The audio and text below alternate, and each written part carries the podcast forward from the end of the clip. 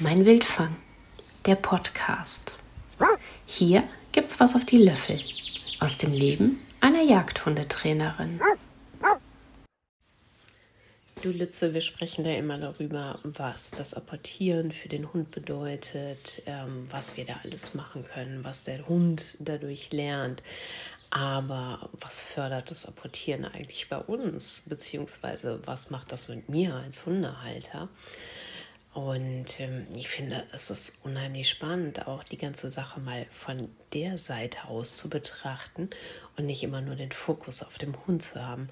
Was fördert das Apportieren eigentlich bei uns als Hundehalter? Ähm, ich habe halt beobachtet in den Stunden, dass ähm, wir lernen, uns zu reduzieren in unseren Körpergesten. Dass wir nicht wild gestikulierend sind. Wir reden ja auch sehr viel mit den Händen. Das ist mal ganz spannend zu beobachten. Und wenn wir dann ins Apportieren gehen, nutzen wir das hier auch. Und die Hunde gucken uns dann immer ein bisschen komisch an und haben Fragezeichen im Gesicht und fragen sich, was wollen die jetzt eigentlich genau? Also wir können auch in unserer Körpersprache viel, viel klarer werden.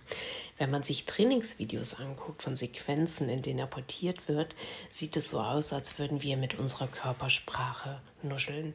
Hier eine kleine Handbewegung, da eine Drehung und dann reden wir noch mit dem Nachbarn und der Hund soll ganz klar apportieren. Und dann ärgern wir uns, dass er die Aufgabe nicht so löst, wie wir meinen, sie gestellt zu haben.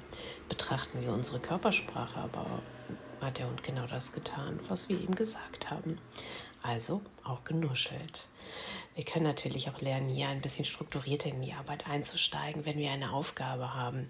Was möchte ich überhaupt mit dieser Aufgabe erreichen? Wie erreiche ich dieses Ziel? Gibt es kleinere Schritte? Wie baue ich die Aufgabe auf, so dass der Hund möglichst ähm, die Aufgabe lösen kann? Wir lernen auch ganz dolle, uns zurückzunehmen und abzuwarten. Manchmal werden wir ungeduldig, weil wir denken, Mensch, da ist das Dummy doch. Du bist doch schon dreimal dran vorbeigelaufen. Eigentlich hättest du es schon längst sehen müssen.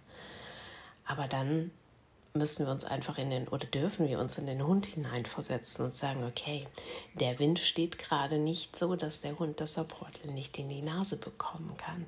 Oder es gibt noch andere Umwelteinflüsse, die gerade auf den Hund einprasseln, dass er noch nicht ähm, die Idee hat von dem Dummy, wo es liegt oder es nicht in der Nase hat und es nicht finden kann.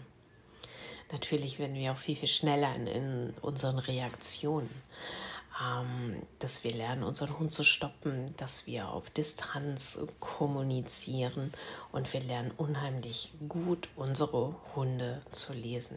Die erzählen nämlich ganz schön viele Geschichten, wenn sie unterwegs sind und apportieren sollen. Da gibt es vielleicht hier was und da noch was. Ähm, sie kommen mit dem Dummy zurück, gucken uns an, heben nochmal eben das Bein am Baum und scharren und sagen uns ganz deutlich, dass es ihre Beute ist. Also nicht nur im Fokus oder wenn wir auf den Hund schauen, ist das Apportieren super spannend, sondern wir dürfen auch gerne mal gucken, was macht das Apportieren eigentlich mit mir. Hey, wie schön, dass du dabei warst.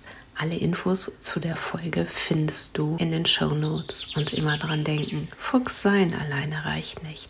Man sollte sich auch auskennen im Wald.